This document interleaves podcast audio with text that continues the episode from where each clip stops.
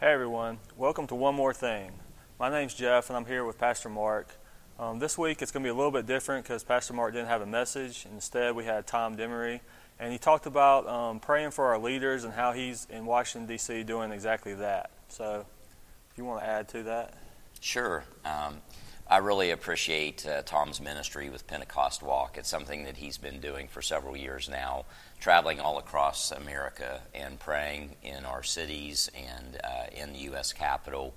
Building relationships is really what his ministry is all about. So, as he says, he comes in under the radar, so to speak, and builds those relationships with people because he comes with no political agenda so he's able to work across the aisle, both parties, um, or all parties, I should say, because it's not just Republican, Democrat, there's Libertarian and the, the various parties.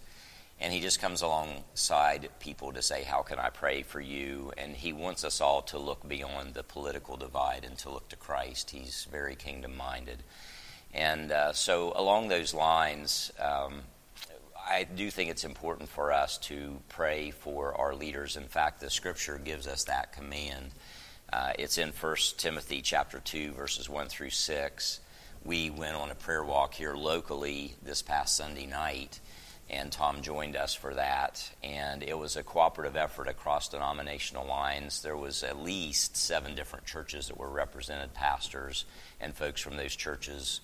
We met uh, in uh, Belpre actually is where our walk began. Walked across the bridge and then went to Point Park and had a time of worship together. But in uh, that walk, I created a, a, handout, and it has the passage from 1 Timothy chapter 2, verses 1 through 6. And listen to what it says. Is this is the Apostle Paul giving instructions to Timothy, who was to carry on uh, the ministry for Christ. And Paul writes to him and says, I urge you then, first of all, that petitions, prayers, intercession, and thanksgiving be made for all people, for kings, and all those in authority, that we may live peaceful and quiet lives in all godliness and holiness. This is good and pleases God our Savior, who wants all people, all people to be saved and to come to the knowledge of the truth. For there's one God and one mediator between God and mankind the man Christ Jesus, who gave himself as a ransom for all people. So, again, there's specific instructions there to pray for our leaders and not just pray that the political outcomes will be the way we want uh, from our particular perspective, from an earthly viewpoint, but what we should be praying for our leaders is for wisdom, for direction, and for them to be open to God's will, that the, decisions they make and the laws that they enforce would be for the good of all people, but also that it would be for righteousness and holiness and goodness.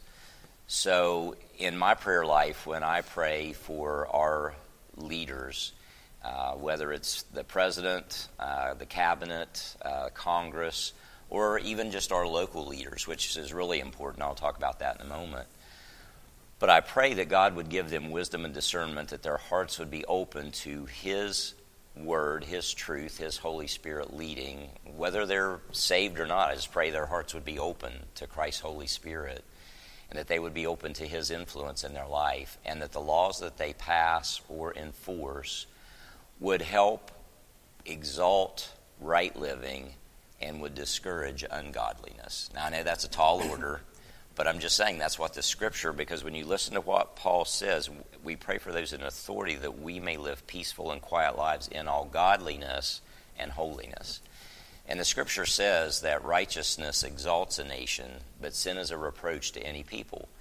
So I do not think it's wrong to pray for our leaders uh, and our lawmakers and our judges and everything that they would make those laws, pass those laws, enforce those laws that would promote righteousness in our communities, in our cities, in our country, and would discourage ungodliness, unholiness, and the things that God's Word calls us out on, which we're all guilty of. So again, we we need to make sure that we're aligning ourselves with God's Word. Right.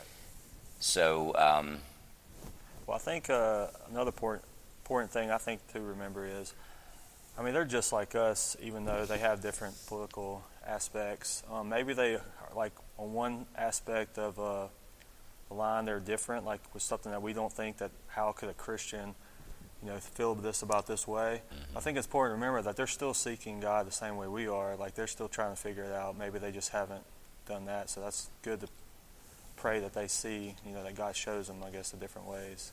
Yeah, um, they face the same pressures that we all do. They have family issues.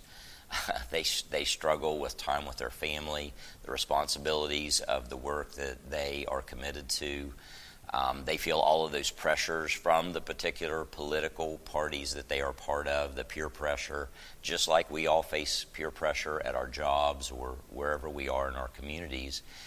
And again, we're all fallen, sinful people that need not only to have the redemptive work of Christ first and foremost in our life, but then we need to learn to come under His authority and then make those tough decisions to say, Am I going to choose to follow you, Lord, or, or follow the peer pressure? And this is, again, going back to Tom's approach of coming alongside somebody and just saying, No matter what party line you are with, what could I pray with you about? What are you struggling with? And hoping that through that, their eyes would be lifted again beyond the current divisive culture to look to, wow, somebody cares about me um, and is lifting me up in my family and praying for me.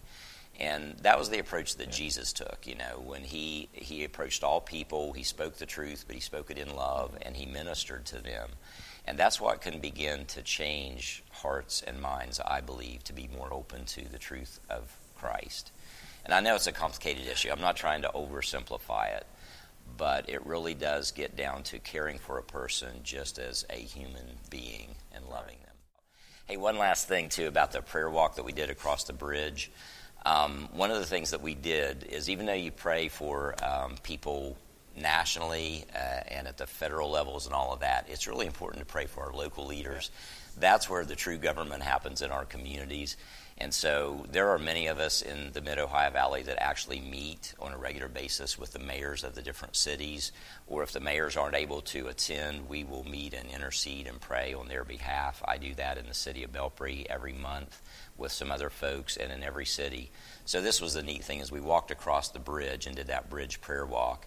At intervals across the bridge, we would stop and we would pray for the mayors and the, the city councils and the first responders and everything in our local cities here. So we prayed for uh, uh, Marietta, Williamstown, Vienna, Parkersburg, and then, of course, the, the, communities that expand out from that. So I just want to encourage you pray for your local leaders and uh, your government. Let's be a blessing in Jesus' name to the places where we live. That's about all the time we have for today. If you see behind me right here, we have we're setting up for VBS.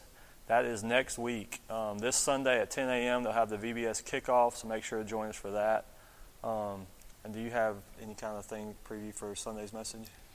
Um, this Sunday, of course, being Father's Day, I'm going to talk about the importance of fatherhood. So I hope it'll be a message that will encourage everyone, again, whether you're male or female, but I hope it will uh, be an encouragement because fatherhood is something that the Bible talks about and the importance of it, regardless of whether you feel like you had a, a good father or a not so good father here on earth.